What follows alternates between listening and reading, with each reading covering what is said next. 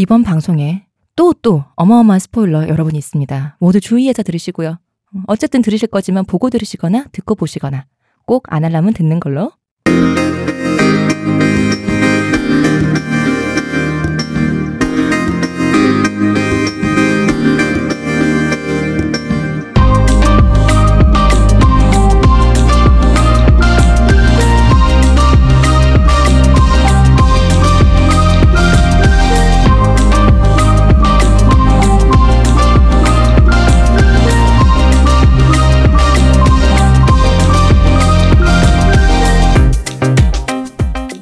모든 교양은 남 얘기죠.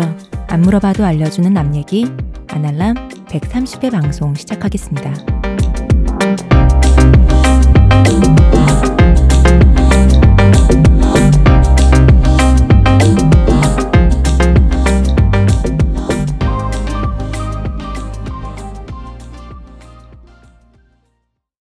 저는 시옷입니다. 이동규 대표님. 안녕하십니까. 박 박사님. 네, 안녕하세요. 반갑습니다. 네. 오랜만에 뵙네요. 네, 2주 만에 뵙네요. 시원님 많이 아프셨나요? 괜찮았어요. 근데 얼굴이 많이 아픈 얼굴인데. 아, 지금도 아파요? 거의 좋아졌는데 요새 좀 심적으로도 좀 힘들고 그래서 그런가 봐요. 요새 또 일이 좀 많아져갖고 이제 방송 아니라도 늦게 마치는 날이 좀 많아갖고 그래서 좀 탈이 났나 봐요. 아니 되게 헬스케지셨어요. 아 진짜? 네, 뭔가 이렇게 슬림해지셨어요. 나 병양미로 밀고 나갈 수 있는 거야? 아 이제 저기 보세요. 병양미라는 것은 이게 좀 아닙니다. 하시던 말씀 마저 해보세요. 뭐 해봐, 일단 저랑 보톡스나 맞으러 가시죠. 일단 보톡스를 맞고. 아 나이 먹으면 그거 안 돼요? 이게 나이 먹으면 병양미가 알잖아요. 원래 병양미라는 게 이제. 되게 건강하고 탱탱한 사람이 싱싱한 사람이 한 17세 정도 되는 애가 마지막 잎새 찍을 때 나오는 게 병양미지. 나 집에 갈래. 우린 병약하면 진짜 이러면서 심신의 힘듦을 이끌고 내가 왔건만 나 집에 갈래. 영감님 정신 차리세요. 영감님 됐어요. 병양미 어필할 수 있는데 가서 놀게요 그러면. 알겠습니다. 뭐 그런 겁니다. 네, 알겠습니다. 참고하겠습니다. 그럼 잠깐 광고 듣고 올까요? 네. 지금 티스템 두피 클렌저와 두피 에센스를 검색해보세요. 과학이 당신의 모발에게 주는 선물, 티스템입니다. 저희 아날람은 여러분 다들 아시죠? 호텔스닷컴과 최대 15%의 제휴를 하고 있습니다.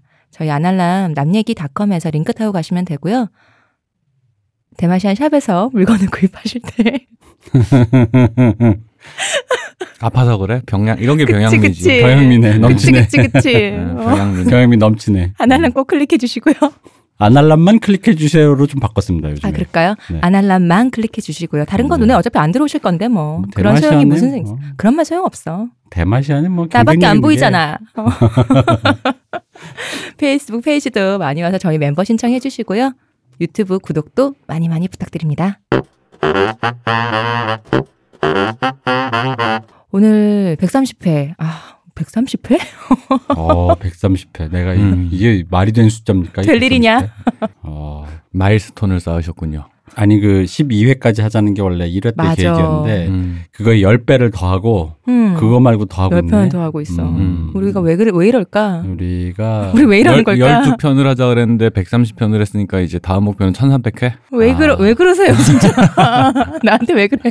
아니 그게 아니라 우리가 이렇게까지 하게 된 이유는 내가 보기에는 이 아날람을 이렇게 여기까지 오게 된 데에는 인생에서 의외로 아날람에 관련돼서는 별 저항이 없었나 봐. 우연히 그날따라 유독 우리들끼리도 서로 시간이 맞고 맞아. 그냥 뭐 그럭저럭 딱히 안 되는 이유가 크게 없이 그냥 뭐 하니까 또 재밌기도 하고. 예, 그래서 말이 좀 팀이 안 돼. 병양미가 넘쳐. 컨셉으로 밀고 있어서 그래요. 이 병양미라는 게 아니다. 말을 해. 해봐. 근데 요즘에 우리가 편집을 하다 보면 느낀 건데 우리가 요즘에 이런 게 잦아졌더라고. 그게 아, 아니야. 그러니까 일단 말씀을 해보세요. 뭐요? 아, 그런 거 하지 마, 이제. 생각나면 그냥 다 얘기해. 그냥 얘기해. 삐처리 해주겠지. 병양미라는 게 그 정신적 병양미 또 포함되는 건가요? 그럼요. 네. 그러면은 뭐 이제 약간 뇌가 녹아내리는 느낌이. 저는 쪼그라들었어요. 녹아내리진 않고. 뇌세포의 병양미가. 제가 지금 뇌가 지금 수분이 좀 빠져갖고. 팽팽 돌아가는 뇌세포가 돌아오길 기원하겠습니다. 감사합니다. 네. 근데 여러분 정말. 박 박사도 상태가 안 좋아요 지금. 뭐 저도 그게 딱히 좋은 건 아니라서. 아니 지금 대표님이 제일 좋아. 내가 제일 좋아? 내가 볼 때 제일 좋아요. 제일 좋아. 와. 저 지금 2시간 전까지 이제 28시간 정도를 잠을 못 잔 상태로 그 마감을 하고. 오실 때마다 저러는 것 같아 근데. 아니 그 일이 그렇게 걸리더라고요. 일부러 자꾸 녹음하기 전에 안 자는 거 아니에요?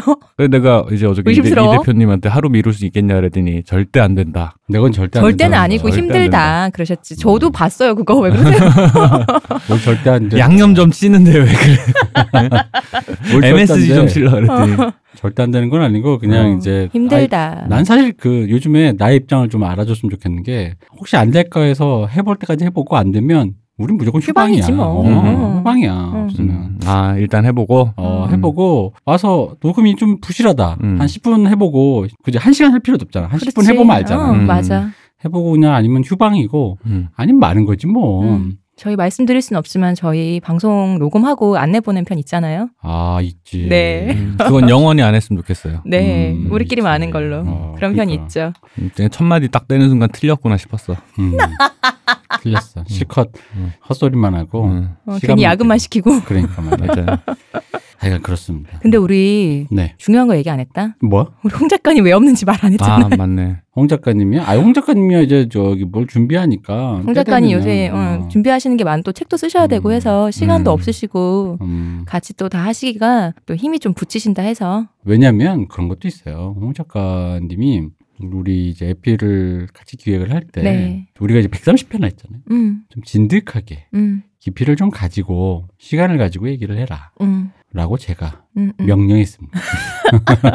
아, 그랬구나. 네, 그렇습니다. 그래서 혹시 궁금해하신 분들 계실까봐 앞으로 종종 많이 혼작가님 안 계시면은 그래서 그렇다 알아주시면 됩니다. 네, 그렇습니다. 권위주의적인 방송. 네, 그렇습니다. 아날람. 모든 것은 저의 계획대로. 우리가 왜 근데 대표님의 권위에 따라야 하는 걸까요? 안 하면 휴방이라니까. 휴방하면 된다니까. 안 따르기 싫으면. 여러분, 내가 그렇다고 권위라는 게 웃긴 게 권위는 뭘 강제하는 건데 내가 언제 강제한 적 있어? 안 하면 하지 마라. 아프면 쉬어라. 이번 주 하기 싫으면 휴방하자. 이제 집에 갈까 그러면 이제. 참 이 사람들 진짜. 이런 것들이 권력이 작동하는 방식이에요. 맞아요. 이것이 이게 바로 요거에 대해서 우리가 이제 얘기할 오늘 할 영화도 얘기를 할 건데 오늘은 처음은 뭐 다들 제목 보셨으니까 아시겠지만 그 영화입니다. 네, 그 영화입니다. 다 했습니다. 이제 아시죠? 끝. 뭐 영화 얘기 뭐야 그 영화를 한다고 이제 제목에 써놨고 들어와서 이렇게 놨고 우리는 이제 여기서 방송을 가는 걸로. 1시간짜리인데 이제 나머지는 계속 무음이야. 오디오 파일 없어. 그런 방송도 이게 되게 60년 되면 그런 걸 치기 어린 어떤 그 뭐랄까 실험? 해프닝? 으로 이렇게 우리가 했을 수도 있는데 2019년엔 안 돼. 요즘 짤 없어. 짤 없어. 그런 게 어딨어. 그런가 하면 말도 안 되는 소리 하고 있어. 팟캐스트계의 존 케이지가 되려고. 그러니까. 택도 없는 소리 하고 있어. 그 여기에 우리가 없고 우리의 옷과 소품을 놔둔 채로 1시간을 틀어놓는 거야. 그런 다음에 유튜브 방송을 해야지. 생활소음 딱 이렇게 해놓고 그런 다음에 생활소음이 어딨어? 청취자들한테 니들이 뭘 들었는지 얘기해봐라라고 해야지. 완전. 그치. 무섭다. 이게 진짜 실험적인. 아, 실제로 했다니까 그때는. 아니 그러니까 그때 했잖아. 2019년에는 팩도 없고요. 여러분 네, 안 될 일입니다. 훌륭한 사람이 되는 것도 때를 잘 타고나요. 그래서 일단 영화 얘기를 해보겠습니다. 네. 자꾸 헛소리만 하는데 영화 얘기로 들어갔어. 오늘 첫 번째 영화 킬링디어죠. 네, 한국어 제목 킬링디어. 원제는 더 킬링 오브 세크리드 디어. 네. 성스러운 사슴의 사슴 죽이기. 이게 이제 2017년 칸느 영화제 이 각본상 탔어요. 근데 난 사실 뭐 영화를 얘기하다 보면 조금 이제 서서 얘기하겠지만. 이 영화를 각본상을 줬다는 게 조금 의아했는데 생각하면 또 그럴 것도 같기도 하고 하여간 생각해볼 거리가 좀 많은데 저는 오히려 각본상보다는 오히려 연출상에 조금 더 가져야 되지 않나 싶은데 일단 그건 영화 얘기를 하면서 한번 얘기를 해보죠. 네. 이 감독님 이름이 발음 어려워. 요르고스 란티모스. 이게 그리스어더라고요. 네, 그래서 그렇죠. 이렇게 발음하기도 하고 전혀 다르게 발음하기도 하더라고요. 네. 하지만 저희는 그냥 오늘 요르고스 란티모스로. 그 그리스 사람들이 이제 서양 이제 권 안에서도 발음이 어렵잖아요. 그래서 이제 EPL이나 이런 데서 무슨 뭐 파피도스 어쩌고 이런 이름이 있는 선수가 있잖아요. 네. 그럼 그냥 그리스인으로 불러요. 저 그리스인이 골을 막았다. 저 그리스인이 골을 넣었다. 그리고 요즘에 이제 그리스 출신의 그분이 원래 가봉인가 출신의 흑인인데 국적이 그리스예요. 네. 네. 요즘에 대단한 그 활약을 NBA에서 하고 있는 아테토쿤보. 야니스 아데토쿤보라는 이름이 있어요. 네네. 이게 그리스 야니스라는 이름은 그리스 이름이고 뒤에 아테토쿤보는 아프리카 계열이든. 근데 그럼 요즘에 그리스 사람들이 종종 이런 쪽에 눈이 비쳐요. 근데 뭔가 그리스가 역시 그 거기가 뭐 맞았잖아요. 네. 그걸로. 왜 우리도 IMF 이후에 네. JSA가 터져 나오면서 한국 영화 분위기 나온 것처럼 거기도 뭘 맞으니까. 솔직히로. 아 왜냐면 이 지금 이 요르고스 란티모스 말고도 지금 그리스 뉴 웨이브라고 해서 여성 감독이 한 분 더 계세요. 그러니까 쌍벽을 이루는 네. 그리스 출신의 젊은 젊다고 말하기 좀 뭐한다. 신의 감독. 예를 들어서 아티나 레이첼 찬가리. 이름 어렵습니다. 레이첼은 기억나는데 네, 그러니까 앞뒤가 이제 어려워요. 그게 아티나 찬가리인데 충분히 일리가 있는 말씀인 게. 네. 그 어떤 사회적인 위기라는 게 크게 오면 그 개인의 어떤 존재 근간이 흔들리잖아요. 네. 전쟁이라든가 이제 그런 것들이 되게 큰 창작자들한테 큰 영감을 주기는 해요, 사실은. 근데 제가 이제 아테토쿤보 얘기하려고 얘기했던 거는 이 양반이 이 친구가 농구를 너무 잘하니까 네. 별명이 그냥 그릭 프릭이에요. 그릭 프릭. 아, 라임 좋고. 네. 그러네. 네. 약간 좀 그렇긴 한데. 그리스의 아테토쿤보는 농구 선수고요. 다시 한번 감독 이름 말씀해 주시죠. 네. 요르고스 란티모스. 네. 이 그리스가 사실 재밌는 게 있어요. 유럽의 저는 느낌 뭐냐면 영화로만 치면 유럽의 대만이다.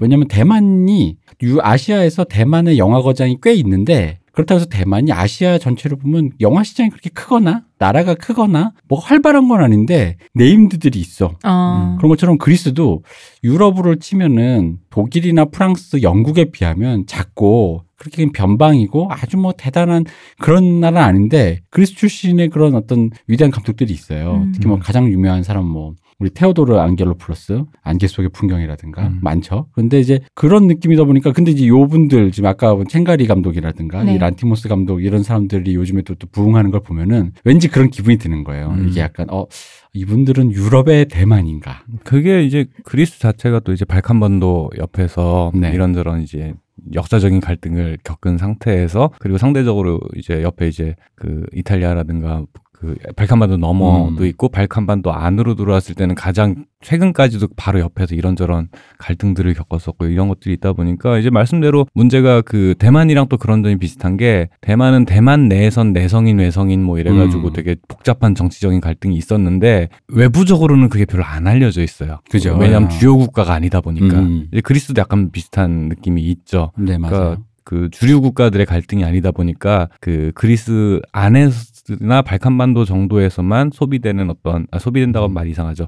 그 회자되는 유통되는 이야기되는 그런 것들이 분명히 있기는 해요. 그래서 아까 방금 얘기하셨지만은 그 안겔로폴로스가 찍은 그 안개 속 풍경 전에 찍은 율리시즈의 시선 이런 거 보면은 네. 그리스 출신의 미국으로 망명한 감독이 그리스로 돌아가서 발칸반도 일대를 여행하는 얘기거든요. 그러면서 그렇죠. 찾는 게 뭐냐면은 이것도 되게 상징적인 언어를 쓰죠. 발칸반도 최초의 필름을 찾아서 가는 얘기인 거예요. 그러니까 그게 이제 그걸 율리시즈에 빗댄 거죠. 이제 그러면서 보여주는 게 이제 그 그리스와 그리스 주변 발칸반도 전반의 그 아픔의 역사들을 다 현대사를 한번 쭉 훑어요. 그러니까 이런 식의 그런 이런 그리스 비극이나 신화에서 가져오는 이런 접근법들이 이제 이게 다른 의미 말로 하면 이게 말이 웃긴데 근본 있는 나라라서 일어나시기도 하고 근본이 저 멀리 있긴 한데 아무 예전부터 있어서 근데 인류사에게 되게 크게 영향을 미친 그쵸. 그리스 문화가 곧 로마 문화로 흡수가 되고 네. 서양 문화의 근간이니까 근데 그리스의 근대사는 제가 최근에 궁금해서 너무 근대를 모르니까 우리 사실 아테네 뭐 신전 무슨 뭐 스파르타 이런 것만 들으니까 잠깐 파르테논 이런 것만 알지 그죠? 우리가 그래서 좀 봤는데 근대사는 거의 우리보다 혹은 우리급으로 아니 우리보다 더 근본 없어요. 네, 그렇죠. 그러니까 약간 이제 그런 그 권위주의 정권도 되게 네. 오래 집권을 하고 있었고 그 옆에 뭐 발칸반도 인근의 그 세르비아부터 해가지고 인종 청소니 뭐니 해가지고 90년대 80년대까지 가장 최근까지도 보면은 왜 인터넷에 보면은 전 세계 화약고라고. 예, 그렇죠. 그런 전시나 내전 상태에서 살아남는 법 이래가지고 그게 글로 남아있어 살아있는 사람들이. 근데 그게 가장 최근 자료니까 어디겠어요, 그게. 그 발칸반도 사람들이 그 내전을 겪고 남긴 것들이거든요. 그러니까 이런저런 것들이 이제 그 유럽의 화약고로서 사람들에게 되게 천대받다가 천대까지는 이러고 약간 아우 저 골칫덩이들이란 느낌이었다가 그게 다 사실은 1, 2차 대전의 영향 아래에 있는 문제들인데 다. 그죠. 근데 이제 와서 좀 이제 좀 안정되나 싶었더니만은 이제는 피그스래. 어? 게으르고 가난한 놈들 이러면서. 뭐 그리스 어쨌든 그런 분위기에서 네. 세계적인 영화 감독이 이제 나오신 건데. 자, 이제 이 영화 얘기해 볼게요. 이제 뭐 이분의 다른 영화 뭐 송곳니라든가 랍스터 뭐 좋아하시는 분들 많지만 일단 그건 이제 영화 얘기하면서 차근차근 네. 할 기회가 있으면 해보고 일단 영화에만 집중해 보면. 킬링디어에만 집중해서요. 네. 이게 이제 뭐 잘 알려진 사실 원작이 있어요. 그리스 비극이래요. 그 왜 그 연영과 초기에 연극과 수업을 들으면 거기에 이제 뭐 4대 비극 이런 뭐 3대 비극 뭐 이런 거 있잖아요. 뭐 4대 3대 뭐 이런 아울리스의 이피게네이아라는 어떤 작품을 뭐 이게 원형으로 하고 있답니다. 근데 이 내용이 뭐냐면 그냥 그거예요. 그 유명한 그 트로이 전쟁. 네, 아가멤논. 네. 아가멤논이 이제 사냥하다가 허세를 부려가지고 이렇게 아르테미스의 사슴을 죽였는데 그 이제 썰이 두 개가 있더라고. 허세를 부렸다는 거. 아르테미스가 사냥의 신이다 보니까 이렇게 사냥 못할 거야. 하하하하. 내가 사냥 짱이야라는 얘기가 있고 그게 아르테미스 사슴이었다라는 그 소유권이. 아르테미스의 성물이 사슴이거든요. 네. 그래서 뭐 그랬다. 어쨌든 사슴이 죽은 거예요. 아르테미스랑 관계가 있어요. 아르테미스는 모욕을 당해가지고. 열받는다. 그래서 이제 전염병 퍼뜨리고 바람을 안 불게 해서 트로이 전쟁 나가야 되는데 항해를 못하게 출정을 못하게 만든 거죠. 거야. 잘못했네. 그래서 근데 이 전쟁을 해야 되니까 어쨌든 그러다 보니까 이걸 어떻게 해야 돼 했는데 문제는 이 전쟁의 시작이 재밌는 게 이 트로이 전쟁 잠깐 얘기하면 이 아가멤논 동생이 스파르타 왕이 아내를 뺏긴 거잖아요. 네. 아내를 뺏겼는데 여기서 보면 우리가 아는 악마의 계약 같은 썰이 나오잖아요. 원래 아프로디테가 여신들 셋이서 파리스 왕자한테 선택해봐라 해가지고 황금 사과가 떨어졌는데 그렇죠. 가장 아름다운 이에게 주겠다고 하니까 누구한테 이거를 선택하게 할 거죠. 세 명이 다툰 거죠. 그래서 그렇죠. 갔는데 그 세 명이 그 중에서 이제 고른 거 모두가 얘기한 거잖아. 뭐 그렇죠. 가장 아름다운 여자를 너에게 주겠다, 뭐를 주겠다 했는데 네. 가장 아름다운 여자를 주겠다고 한 그녀를 선택한 거죠. 아프로디테가 그래서 그 아가멤논 동생의 아내를 줬는데 이게 헬레네를. 마치 그거지. 헬렌을 줬는데 이게 그건 거지. 예쁘다고 했지 결혼을 했는지 안 했는지 내가 그런 그 얘기는 내가 안 했지. 뭐 이런 거의 악마의 계약인들 그런 거잖아. 선생님 계약서 똑바로 오셨어야죠. 이제 독소 조항이 있었군요. 네. 독소 조항이 있었던 거죠. 역진 불가. 렉치 조항이 있었죠.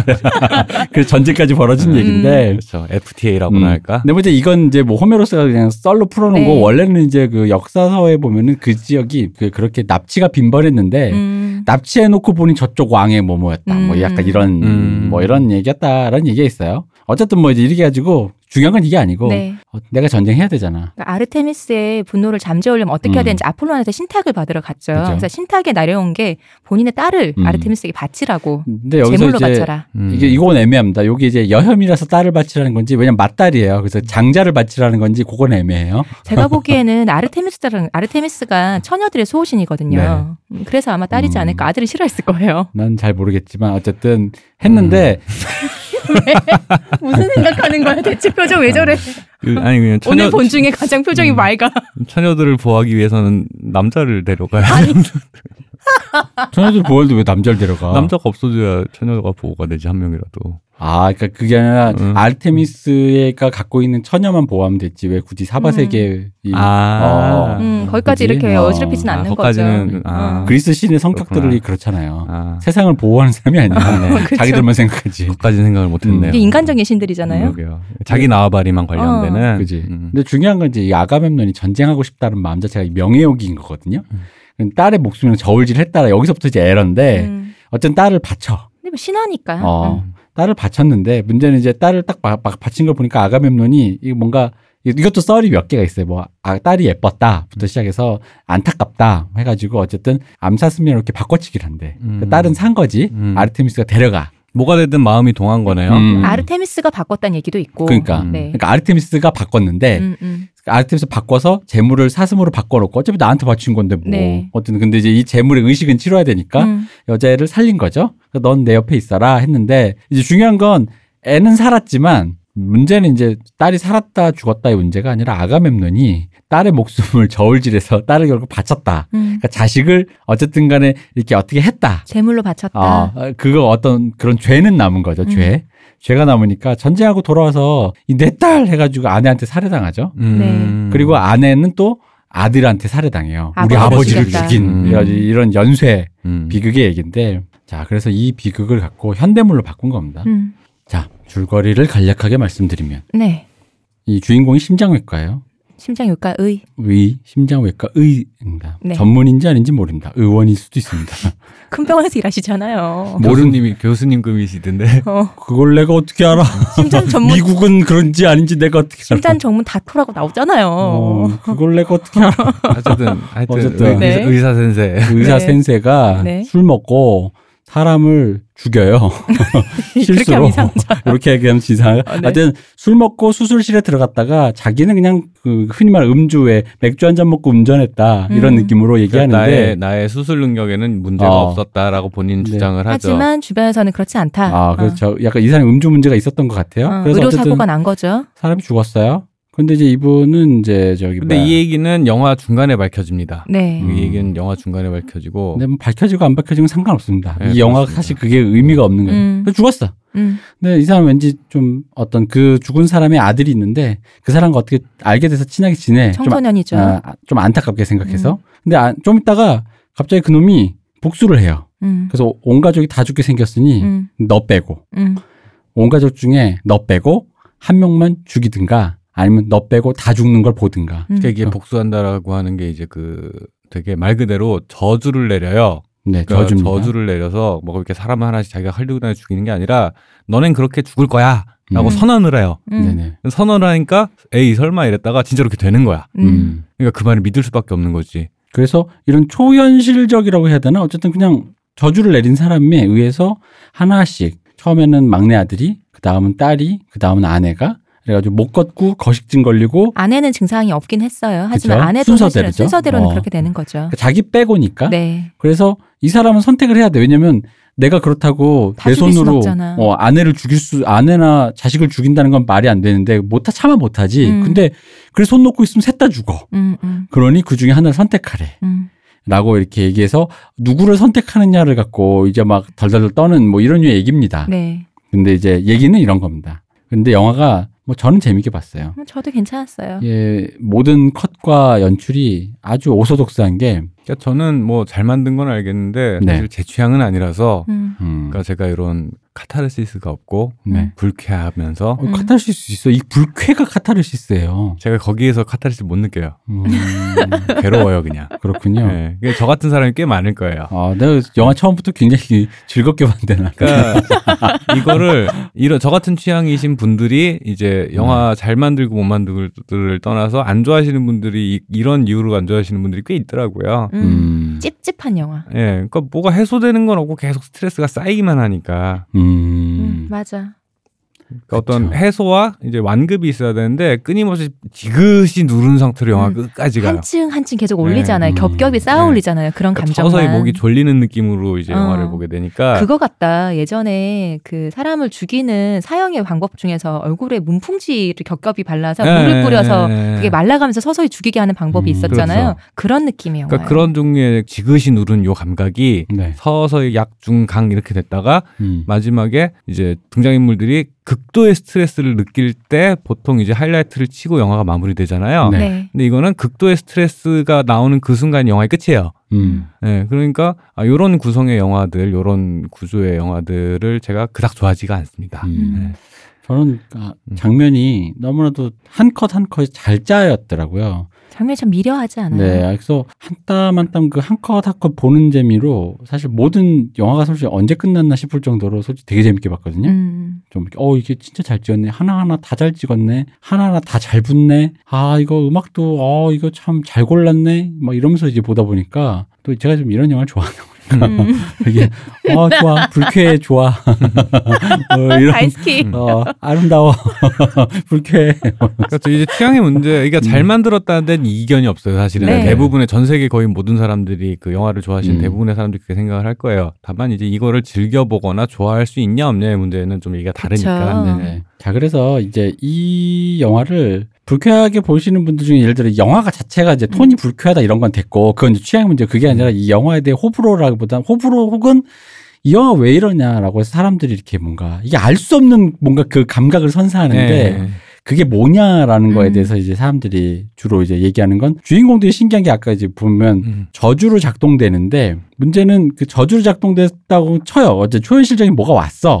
뭐가 오면 사람들의 일단 주인공이 첫째 일반적인 반응을 할 거 아니에요. 뭐 울부짖고 하소연하고 네. 어딘가에 가서 뭔가 이 사람들도 비슷하긴 하는데 그 정도는 아니야. 네. 부인도 되게, 그렇고. 되게 담담해요. 되게 담담하게 아 저주구나. 그런 그 감정선을 따라가는 게 왜 이렇게 좀 버겁더라고요. 그죠. 바로 고기가 일단 납득이 잘 안 되는 네. 지점이고. 그래서 그러니까 왜 이 사람들은 저주라는 걸, 그러니까 저 세계관은 저주라는 게, 그러니까 그런 게 자동으로 작동되는 게 있는가라는 어떤 느낌으로 왠지 그 감각을 잘 모르겠는 거야. 처음에. 왜냐면 너무나도 이게 그러려면 차라리 왜 하다못해 왜 마블 영화처럼 이 세계가 그런 식이 작동한다라는 뭐가 있어야 되잖아. 뭔가 이런 설정이야라고 깔아놓는 게 있어야 되는데. 보통 그래서 이런 영화를 장르물로가 맨 처음부터 그쵸. 주인공이 뭐 이렇게 사이비 종교를 믿는다거나 뭐 이런 그런 공포영화적인 설정이. 제가 쳐다보던 스푼이 구부러지든지 뭐 이런 게 있어야 되는데. 뭐 이런 거 하는데 그런 거 없이 완전하게 초리얼. 수영화죠. 네. 그게 사실은 이 영화의 가장 엣지인데. 그죠. 엣지죠. 네, 가장 엣지인데 사실은 이제 각본상 아까 줬다 그랬잖아요. 네. 저는 이제 사실 각본상 끄덕끄덕했어요. 사실은. 네. 그러니까 연출 자체는 뭔가 이제 잘 만들었다라고 생각을 하는데 그 특별히 뭔가 이렇게 유니크하다거나 이런 느낌보다는 이 그런 방금 얘기하시는 전혀 층위가 다른 세계로 보이는 얘기를 잘 포개놨어요, 되게. 그죠. 그게 이제 서양 사람들 감각에서는 이 그리스 신화의 세계가 그리스 신화도 아니지, 이거 이제 그리스 비극의 세계가 현대극에 이제 겹쳐지는 요 방식이 어떤 식으로 받아들여지는지는 모르겠는데 제가 볼 때는 이 얘기가 그 예를 들어서 그 아까 이제 그 저주를 내리는 소년 이름이 마틴이죠. 네. 이 마틴을 예를 들어서 연쇄살인범이나 그냥 살인범, 살인자. 예를 들어서 저기 노인을 위한 나라는 없다의 그 하비에르 바르뎀 같은 사람이라고 치환을 해도 나는 똑같이 얘가 작동할 수 있다고 생각을 해요. 근데 여기에서 그 저주라는 그런 약간 오컬트 초현실적인 얘기를 되게 이제 합리성의 극단인 의사부부잖아요. 네. 되게 잘 배운 사람들이 그런 비합리적인 세계관을 되게 자연스럽게 수용해가는 요 과정이 분명히 있기는 해요. 이게 너무 강렬하게 자기한테 피지컬 물리적인 충격이 오니까 사람이 어느 순간에 그 이성적인 판단을 이 아예 무너진 것도 아니고 재밌는 건 뭐냐면은 그 저주라는 비이성적인 세계관을 받아들이면서 거기에 대한 반응은 되게 합리적으로 판단을 해요. 논리적으로 따져서 얘기를 해요. 그러니까 이걸 이렇게 겹쳐놓는 방식이 되게 이제 어떤 현대인들이 왜 사실 모든 걸 다 합리적인 세계 사고 안에서 이해할 수는 없잖아요. 그러니까 현대인들이 자기가 납득하지 못하거나 이해할 수 없는 사건들을 갑자기 맞닥뜨렸을 때 어떤 건 되게 비합리적으로 스킵을 하는데 어떤 건 되게 합리적으로 판단하는 요 부조리한 상황 있잖아요. 요거를 묘사해내는 게 되게 탁월했다. 그래서 이제 이 영화의 엣지가 사실 거기에 있는 거 아닌가라는 생각을 하긴 했어요. 그럼에도 불구하고 제 취향은 아닙니다. 전 조금 다른 생각했어요. 왜냐하면 그 감각. 네. 그러니까 이 아무렇지도 않게 받아들이는 데서 오는 불편한 감각이 있단 네. 말이에요. 초리얼한 느낌의 설정인데 네. 저주와 이런 것들에 대해서 아무렇지 않게 받아들인단 말이에요. 주인공들이. 그래서 이 감각이 뭐냐가 그러니까 그게 엣지라는 거에 동의하고 네. 그러니까 그 엣지가 뭐냐에 대해 생각을 해봤어요. 거기에 대한 생각이 다른. 근데 단순히 이제 이게 어떤 비합리성 인간이 보는 저는 오히려 이렇게 생각한 거죠. 그 저주라는 개념을 어떤 질서라는 개념으로 본 거예요. 그러니까 뭐냐면은 이게 만약에 우리 알고 있는 그리스 진짜 비극 원래 원전에서 네, 네, 네. 흰옷 입고 왜 그거 있잖아 이렇게 그 수건 두르고 네. 예를 들어 그런 사제의 사제라든가 그 신전에 있는 예를 들어서 뭐 무녀들의 복장 그렇죠. 그런 복장으로 해서 네. 그리스 배경으로 했으면 우리 그냥 봤을 거예요. 근데 이게 현대극으로 옮기는 순간 거기서부터 삐걱이 되는 거예요. 사실 완벽하게 무슨 얘기냐면 현대극 설정, 그러니까 직업이 있는데 그 직업을 단순히 뭐 옛날 그리스 비극 대장장이로 칩시다. 그런 사람이었다가 여기서는 현대에 있을 법한 사람 의사로 놓은 거죠. 물론 합리성의 상징이라는 측면도 있지만 어쨌든 간에 현대에 있는 직업. 그리고 거기서도 그냥 먹고 자고 살았을 거 아니야. 근데 이제 지금 현대의 배경으로 났다는 거죠. 그러다 보니까 뭐냐면 나는 오히려 이런 거지. 그러니까 인간이 합의로 만들어 놓은 어떤 질서 있잖아요. 근데 그거를 납득하는데 그렇구나라고 하는데 그 납득하는 걸 약간 거리 떨어져서 보면은 그 납득해 나가는 방식 자체도 약간은 기괴해 보인다는 거지. 무슨 얘기냐면 이런 감각 있잖아요. 예를 들어 미국의 50개 주를 얘기할 때 이런 얘기한단 말이야. 텍사스는 그렇게 사용률이 높다며 야 근데 저쪽 어디는 사형률이 없고 거의 뭐 비사형 국가라며 거의 뭐 이런 식이라는 거지. 근데 그게 우리가 사형이라는 거에 대해 찬반 양론도 있고 야 조두순 같은 놈은 죽어야지 이런 얘기 하다가도 걔를 죽여 말어라는 생각으로 서로 얘기하다가도 세상에 어딘가에 사형을 안 시키는 곳이 있고 당연히 그냥 바로 죽여야지라는 해서 그냥 담궈버리는 동네가 있는데 그 동네가 공존한다는 거에서 내가 스스로 납득해요. 근데 사실 그건 좀 약간 그 예. 무슨 말씀을 하시는지 네. 이해가 되는 게 예를 들어서 그냥 멀리 안 가더라도 친구 중에 예를 들어서 결혼을 해야 된다 어느 날 갑자기 네. 왜 이러지 아빠가 시켜서 나는 이해가 안 돼. 근데 쟤는 아빠가 시키면 결혼을 해내야 되는 세계에 사는 사람인 거죠. 그죠. 걔는 그 질서에 단 한 번도 의문을 가진 적이 없고 잠깐 왜 이럴까라는 불행함은 느꼈으나 그게 이상하다거나 거부하겠다는 생각은 하지 않아요. 그렇죠. 예, 그런 식의 감각을 말씀하시는 네, 것 맞습니다. 같아요. 그런 질서를 자연스럽게 받아들이는 모습이 거리를 두고 보면 되게 위어드할 수 있다. 그죠. 근데 그 질서가 우리가 방금 말할 때 이제 우리 차원에서 예를 들어 이제 조금씩 사회가 변하면서 조금 바깥으로 내미는 질서들이 있어요. 뭐 예를 들어, 아, 쟤는 너무 속물이야.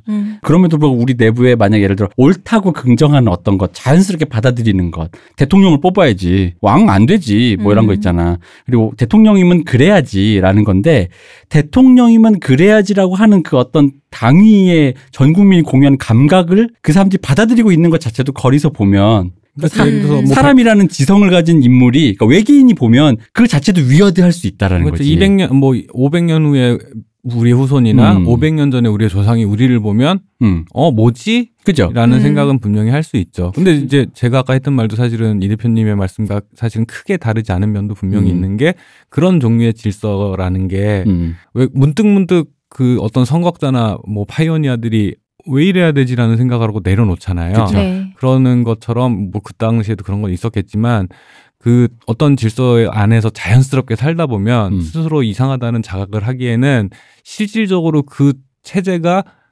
아무도 예를 들어서 그런 거 있잖아. 왜 내가 여기서 나쁜 짓을 했다고 해서 갑자기 뭐가 특별히 달라지는 건 없잖아요. 근데 귀신같이 알고 와서 나를 처벌한단 말이야. 그러니까 그런 거, 그런 체제의 물리적인 실체를 내가 체감을 하는 순간에는 이게 합리적이다, 합리적이지 않다를 떠나서 이 물리적인 위력만 느껴지는 건 거죠. 그렇죠? 그러니까 자연스럽게 그냥 받아들이고 학습이 되는 건 거예요. 어렸을 때부터. 그러니까 이게 이런 영화가 그러니까 좀 더 요약해보자면 이런 느낌인 거죠. 예를 들어 우리 지금 명예의 결투 있잖아. 결투 신청. 안 되잖아. 그리고 안 되는 건 둘째치고 하는 사람을 바보라고 생각하잖아. 그건 당연해. 그러니까 우리 모두 공유했어. 근데 한 발 더 뒤로 그걸 바보라고 생각해서 이미 전 국민이 납득해버린 이 감각도 위어드하다는 거죠. 왜냐 그렇게 치면 불과 한 100년, 150년이면 당연하다라고 생각했으니까. 그렇죠. 지금 사회가 변해서 사람들이 이런 거예요. 사상이 진보하고 있고 어느 한 방향을 향해 가고 있다라고 사람들은 흔히들 말을 하지만 그 진보, 그러니까 어떤 사상이 발전되고 세상 사람들이 그 생각을 받아들임에 있어서 그걸 받아들인 감각조차도 떨어져 보면 위어드하다는 거지. 이 사람들의 그러니까 그 납득해 나가는 그 과정 자체가 그러니까 그 납득하는 과정 자체를 이 영화가 되게 함축적으로 보여준다고 나는 생각해요. 왜냐하면 그리스 비극으로 만들어놨으면 아마 아무 문제가 없었을 건데 아마 안 불편했을 거야. 근데 그게 현대물로 오는 순간 이 사람들은 왜 이걸 납득하고 있지? 왜 경찰에 가서 저놈이 뭔진 모르겠습니다. 저주인 것 같습니다. 왜 보통 우리 왜 사랑과 경찰한테 가서 비웃음을 당할지언정 하잖아요. 그런 말을 해야 되는데 저는 하다못해 성당이로 찾아가든지 교회나 아니면 하다못해 이렇게 수정굿을 보는 사람이라고 찾아간다면 그죠. 그러니까 그 세계 질서라는 네. 거를 뭔가 다른 식으로 해석을 하려고 하는데 그게 해석이 아니라 이미 이 사람한테는 자연스러운 거예요. 그러니까 흔히 말하는 우리로 치면 그냥 초등학교 6년 나오면 중학교 3년 가는 거예요. 그러니까 받아들인 거야. 근데 우리가 지금 혹은 군대 10년 가는 북한의 관점에서 보면 이상한 거지.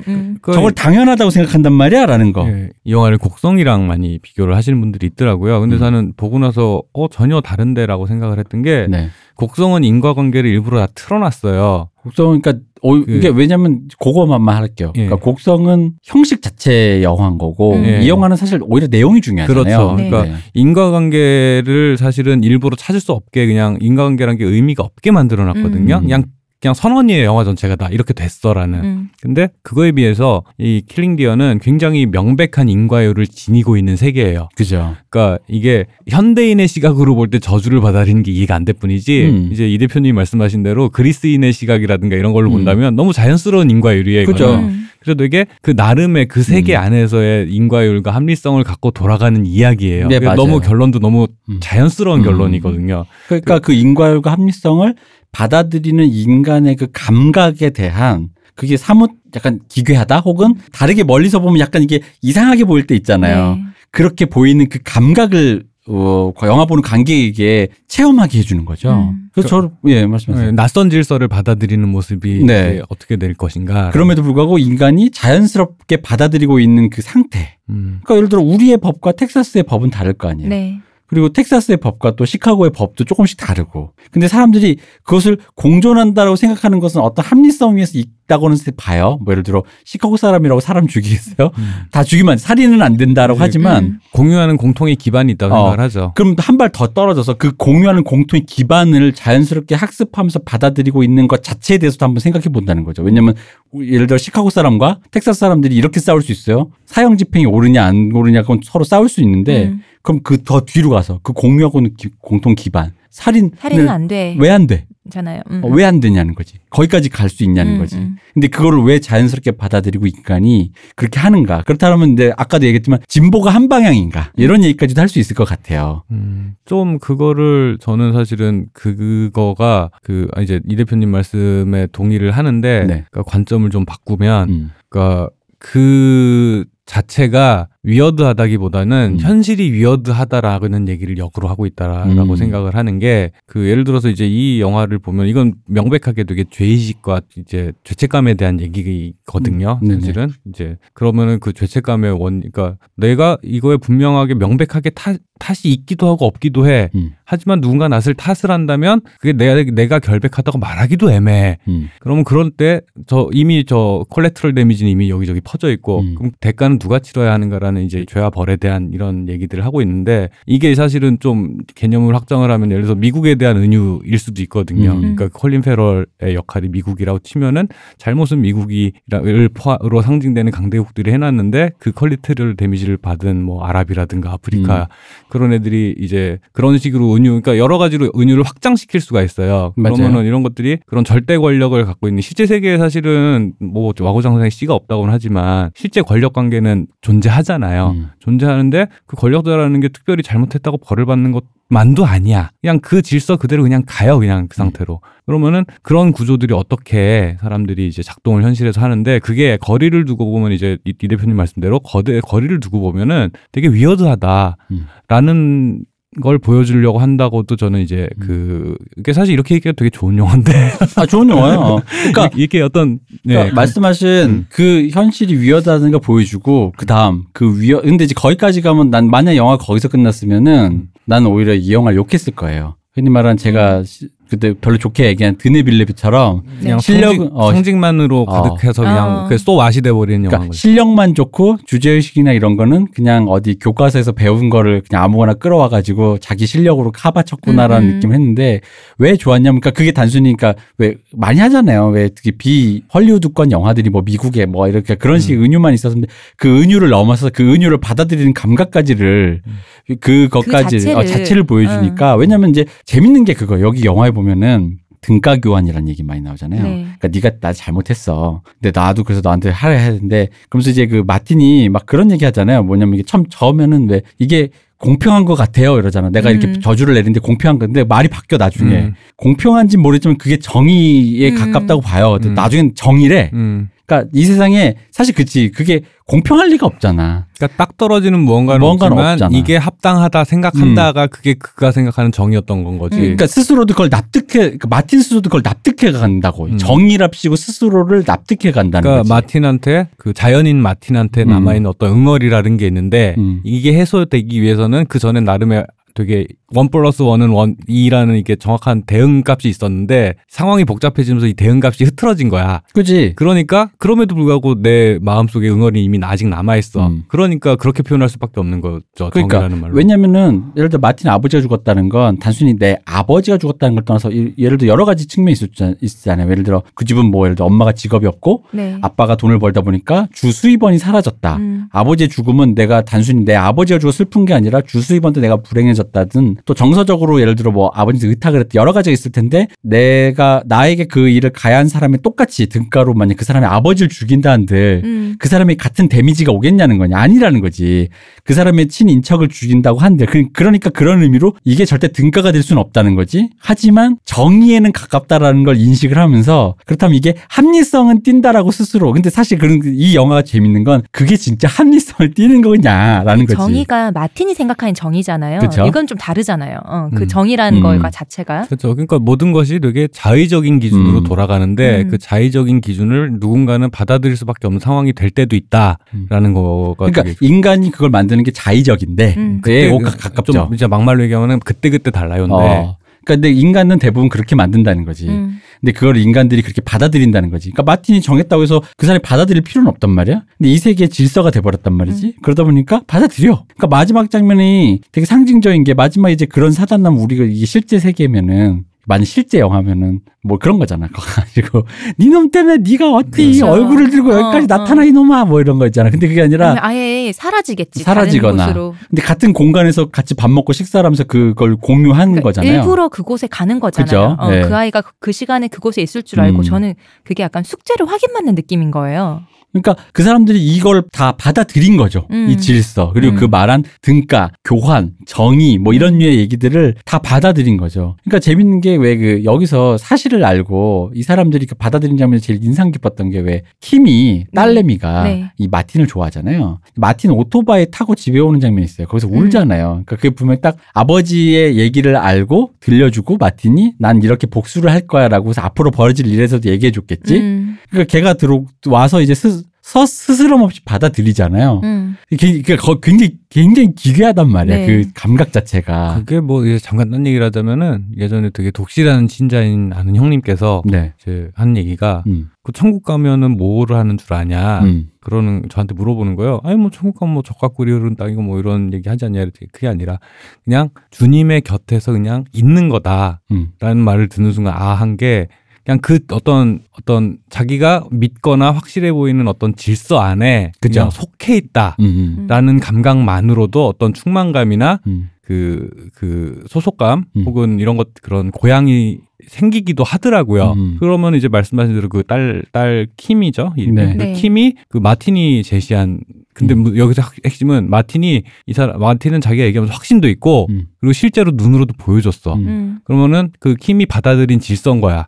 그러니까 그 질서에 순응하는 것 자체가 킴한테는 충만감을 줄 수도 있었다라는 건 거지. 그죠. 그러니까 킴이 그래서 나중에 아버지를 설득할 때 그러잖아요. 아빠는 나를 낳았고 내 생명을 거둬갈 수 있는 것도 아빠뿐이다. 근데 사실 그게 지금 우리가 듣기 되게 이상한 얘기인데 킴은 본인이 그렇게 납득해. 근데 사실 또 생각해봐. 지구상에 이런 생각 갖고 있는 애 있어. 이런 나라 있어. 아니 불과 한 40-50년 전만 해도. 지금도 있어. 지금도 있고. 그 맨 처음에 모티브가 됐던 아가멤논 얘기에서 그 제물로 바쳐진 딸이 할 법한 소리를 하고 있잖아요. 그렇죠.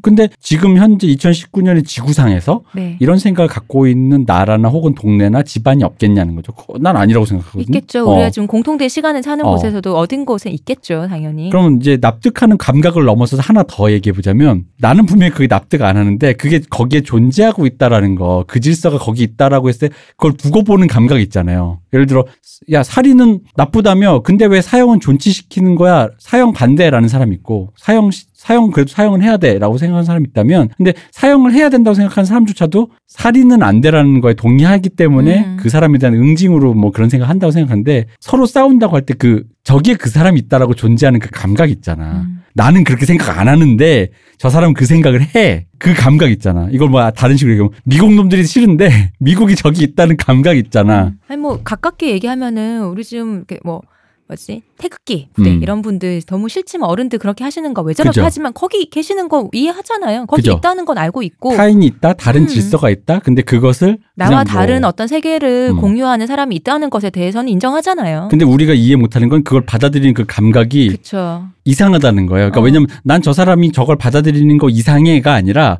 태극기 할배는 저런 걸 왜 믿지라고 본인은 왜 확신하는 그것조차 이상하다라는 거지. 이상하고 약간 사람의 약간 맹점처럼 이렇게 묘사하고 있다는 거죠, 영화가. 저는 사실은 이제 이 대표님이 얘기하는 그 방향 말고 사실 다른 방식으로 이해를 한 게, 그러니까 사실 제일 먼저 생각난 두 개를 비교로 하고 싶은데, 하나가 곡성하고 하나가 그 남자는 거기 없었다랑 노인을 위한 나라는 없다. 이제 코엔 형제 영화죠. 비슷한 주제를 저는 다루고 있다고 생각을 하는 이유가 뭐냐면은, 그 아까도 말씀드렸지만은 이게 그 이해할 수 없는 비합리적인 그리스 비극의 세계가 갑자기 고도로 발달한 현대에 뚝 떨어졌을 때 이제 그 받아들이는 양상도 분명히 되게 잘 묘사가 돼 있는데, 저는 그걸 아까도 말씀드렸지만 예를 들어서 연쇄살인범이 갑자기 나타나서 선언을 하는 거야. 오늘 밤부터 너네 아들 딸 하나씩 없어진다. 그럼 내가 셋을 다 죽이기 전에 네가 한 명을 골라서 죽여라라는 제안을 했어. 이유는 없어.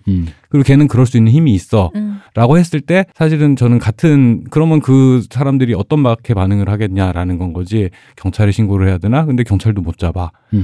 그러면 이거 자체가 절대자로 느껴질 수밖에 없거든요. 그러니까 그런 것들이 돌발적으로 누구의 삶에나 그런 돌발적인 운명이라는 게 닥쳐오는기도 해요. 불행이나.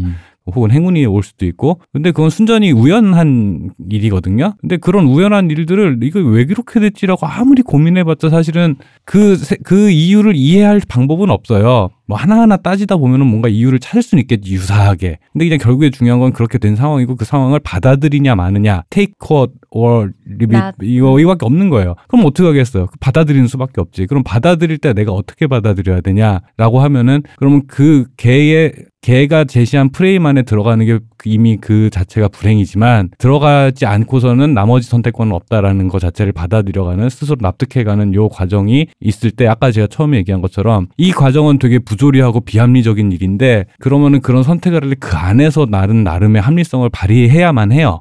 나의 데미지를 피해를 최소화시키기 위해. 그 현실 자체를 벗어날 수가 없으니까요. 그렇죠. 그래서 예를 들어서 해결할 수 없는 여러 가지 불행들이 있어요.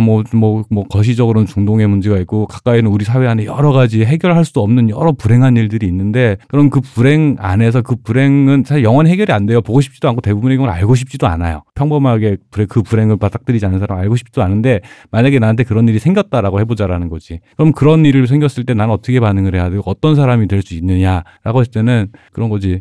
이상한 일이 벌어졌는데 그 안에서 나는 나름대로 어쨌든 그 안에서 내가 원래 그 살던 방식을 최대한 고수하면서 그 안에서 살고 있어. 근데 이거 참 이상한 일이지. 근데 이거 말고는 방법이 없지 않아? 라는 그 되게 원초적인 절망이라고 해야 되나? 삶이 주는 원초적인 절망을 이제 보여주는 얘기인 것 같다라는 생각이 좀 들어요. 그래서 아까 제가 노인을 위한 나라는 없다 얘기를 했던 것도, 그 하비에르 바르뎀이 그 사람이 하는 일 자체는 잔인한데, 그 사람이 운명을, 그 죽음의 신이잖아요. 사실은. 죽음의 신이잖아요. 그래서 사람들이 그걸 갖다가 다 본능적으로 알아요. 그리고 받아들일 수밖에 없다는 것도 알아. 근데 그런 걸 맞닥뜨렸을 때 느끼는 절망감과, 어쩌다 이렇게 됐지라고 울지만은 그에 대한 답은 누가 하겠어라는 건 거죠. 그런 거였고, 이제 곡성도 사실은 마찬가지 얘기를 하고 있는데, 곡성은 그 방식을 어떤 이제 그리스 비극이라든가 이런 데서 온 게 아니라, 그 곡성이 제시하는 여러 가지 그 메타포들은 전부 사실은 맥거핀으로 기능을 하죠. 아무 의미 없는 것들이야. 다 넌센스야. 근데 그렇게 제시된 여러 가지 우연한 불행들을 끝에 사람이 이제 한국인이다 보니까 되게 K적인 사고방식으로 반응해가는 방식들을 보여주고 있지 않나라고 해서, 저는 그 세 가지가 미국, 그리스, 한국이 그 운명을 대하는, 인간이 운명을 대하는, 절망적인 운명을 대하는 방식을 보여주는 얘기가 아닌가라는 생각이 들어가지고 요 세 개를 비교하게 되긴 하더라고요. 그러니까 그런 저는 사실 그런 관점으로 보기는 했어요. 근데 사실은 이게 이 대표님이 얘기한 거랑 좀 층위가 다른 얘기긴 해. 그러니까 저는 오히려 그거는 약간 전 좀 달랐어요. 왜냐면은 제가 이해하는 곡성은 그냥 형식. 운명을 받아들이는 방식을 형식으로 파괴해버린 거고, 아무 근거 없고 아무 맥락 없다라는 거고, 노인을 위한 나라는 없다는 그냥 이미 납득된 질서에서, 흔히 말하는 되게 주제의식이 선명한 절망 앞에, 그러니까 운명이 운명이 배달돼 왔을 때 내 운명 앞에선 어떤 사람의 그 절망감 같은 건데, 근데 그게 이제 제가 왜 이 영화를 다르게 봤냐면, 그 두 영화들 다 사람을, 그러니까 그 운명을 받아들이는 방식을 내용적으로 불편하게 하진 않았어요. 근데 왜냐면 나를 거기서 잠깐 덜컥거려, 이 영화가. 왜냐면 노인을 위한 나라는 없다는 하비에르 바르뎀이 사람들을 죽이러 다닐 때 형식적으로 관객들을 거기서 밀어내지 않거든요. 네, 그렇죠. 거기 몰두시키죠. 그래서 아 운명 앞에서 했을 때 그 얘기 내부로 이 얘기 흐름을 보여주는데 문제는 뭐냐면 여기서 운명이 배달됐는데 킬링디어는 그거를 납득하는 방식에서 갑자기 밀어버려. 얘들이 그러니까 왜 얘들이 왜 저런 어디 가서 좀 읍소라도 해. 흔히 말하는 왜 노인을 위한 나라는 없다로 치면 도망가잖아. 도망가기라도 해라는 거 있잖아. 근데 저는 그 부분이 없진 않았다고 생각을 하는 게 중간에 이제 그 콜린 파렐이랑 니콜 키드만이 이제 의사로서 할 수 있는 여러 가지 것들을 끌어서 오기는 해요. 이 상황을 타개를 하려고. 근데 안 되니까 그거를 서서히 납득해가는 과정이 분명히 있기는 하거든요. 예, 그래서 그렇게 우리가 가진 같아요. 지금 원래 살아있던 우리가 지금 살고 있는 현실이 갖고 있는 그 합리성, 이성 이걸로는 그게 우리가 좀 어떻게 건드릴 수가 없다는 걸 알게 되는 과정인 거잖아요. 그래서 보면은 콜린 페럴보다 아들이나 그 자식들이 실제 아프니까 더 잘 받아들여. 더 빨리 받아. 아 이미 이렇게 된 거구나. 라는 걸 되게 빨리 받아들이면서 역으로 콜린 페럴을 설득을 하는 그쵸, 제스처를 취하죠. 거기서도 아내도 콜린 페럴은 사실 여기 이제 스티븐 역할이죠. 스티븐은 아이가 쓰러지거나 이거를 직접적으로 그 순간을 눈으로 목도하진 않았었잖아요. 근데 여기서 니콜 키드먼 연기하는 아내 안나는 보잖아. 쓰러지는 것 때도 봤고 애가 못 걷던 애 갑자기 전화 받으면서 왜 걷잖아요. 창으로 갔다가 다시 또 누워서는 못 걷는 걸 또 봤잖아. 그러니까 어떻게 말하면 신의 역사하심, 신이 어떤 걸 하는 걸 그 모든 걸 눈앞에 지켜본 사람이잖아요. 그러니까 아내는 더 빨리 받아들일 수 있었다고 생각해요. 근데 외려 그 남편, 아빠는 그게 안 되는 거지. 이런 상황은 맞지 과정을 지켜보지 못했거든. 그러니까 또, 아닐 거야. 라고. 또 내일도 아니고 내가 아픈 것도 그렇죠. 아니고. 나는 안 아프죠. 그래서 저는 그냥 운명 앞에 굴복하는 인간이 전형적인 그 말씀하신 영화들이었던 것 같고 그러니까 그거에서 굴복한다 그러면 좀 그렇고 사실 그렇죠. 굴복이라고 표현할 수도 있는데 사실 그거 외에는 다른 방법이 없다. 그렇죠. 그렇죠. 네. 근데 이제 납득해 나가는 그 과정이랄까? 그 네. 거기에 묘사에 거기에서 좀 더 포커스가 좀 가 있는 게 아닌가. 영화 세 편이 차이가 확연하게 나죠. 요 세 편이. 비틀어진 현실을 이거를 나의 원래 그러니까 일상으로 어떻게든 짜맞춰서 그거에 길들여 간다는 그렇고 그 다시 익숙해져 가는 과정인 거잖아요. 받아들이는 과정이라고 하면 되겠죠. 그렇죠. 그래서 그러니까 받아들인다. 근데 그 받아들인다가 그러니까 운명이 이런 건데 그걸 은유적으로 보여줬던 것에 비하면 이 영화는 그 운명은 그런 거야라고 자연스럽게 받아들이는 그 감각 자체가 좀 그 자체를 너무 영화 내부에서 돌출시키고 포커스를 그쪽에다 맞춰 돌출시키고 있다라는 느낌이 있는 거죠. 도드라지게 불편하게 만든다라는 거죠. 그 지점을. 네. 왜냐하면 그 부분이 말씀하신 그 노인을 위한 나라의 업대에서는 되게 오히려 반대로 접근하게 되고 그 사람들이 자연스럽게 받아들이게 네. 관객들도 몰입하게 자연스럽게 저 안의 질서에 받아들이게 돼 있는 건데 그리고 이 곡성은 한국 영화답게 되게 사람들이 이렇게 바락바락하죠. 그렇죠. 완전히 파괴해버리잖아요. 네. 거기에서 이제 어떤 맥락도 아무것도 없다라는 거고 심지어는 그 영화는 곡성이라는 영화는 영화가 자기가 애초에 설정했던 것마저도 뒤집는 거죠.